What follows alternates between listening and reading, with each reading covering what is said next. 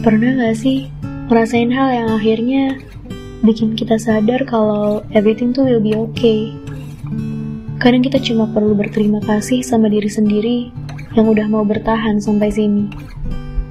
Ditinggal, dihina, diremehkan, yang seakan kita sampah di mata mereka. Nangis seperti kewajiban rasanya di setiap malam. Sampai akhirnya ada titik di mana kita mencapai keberhasilan.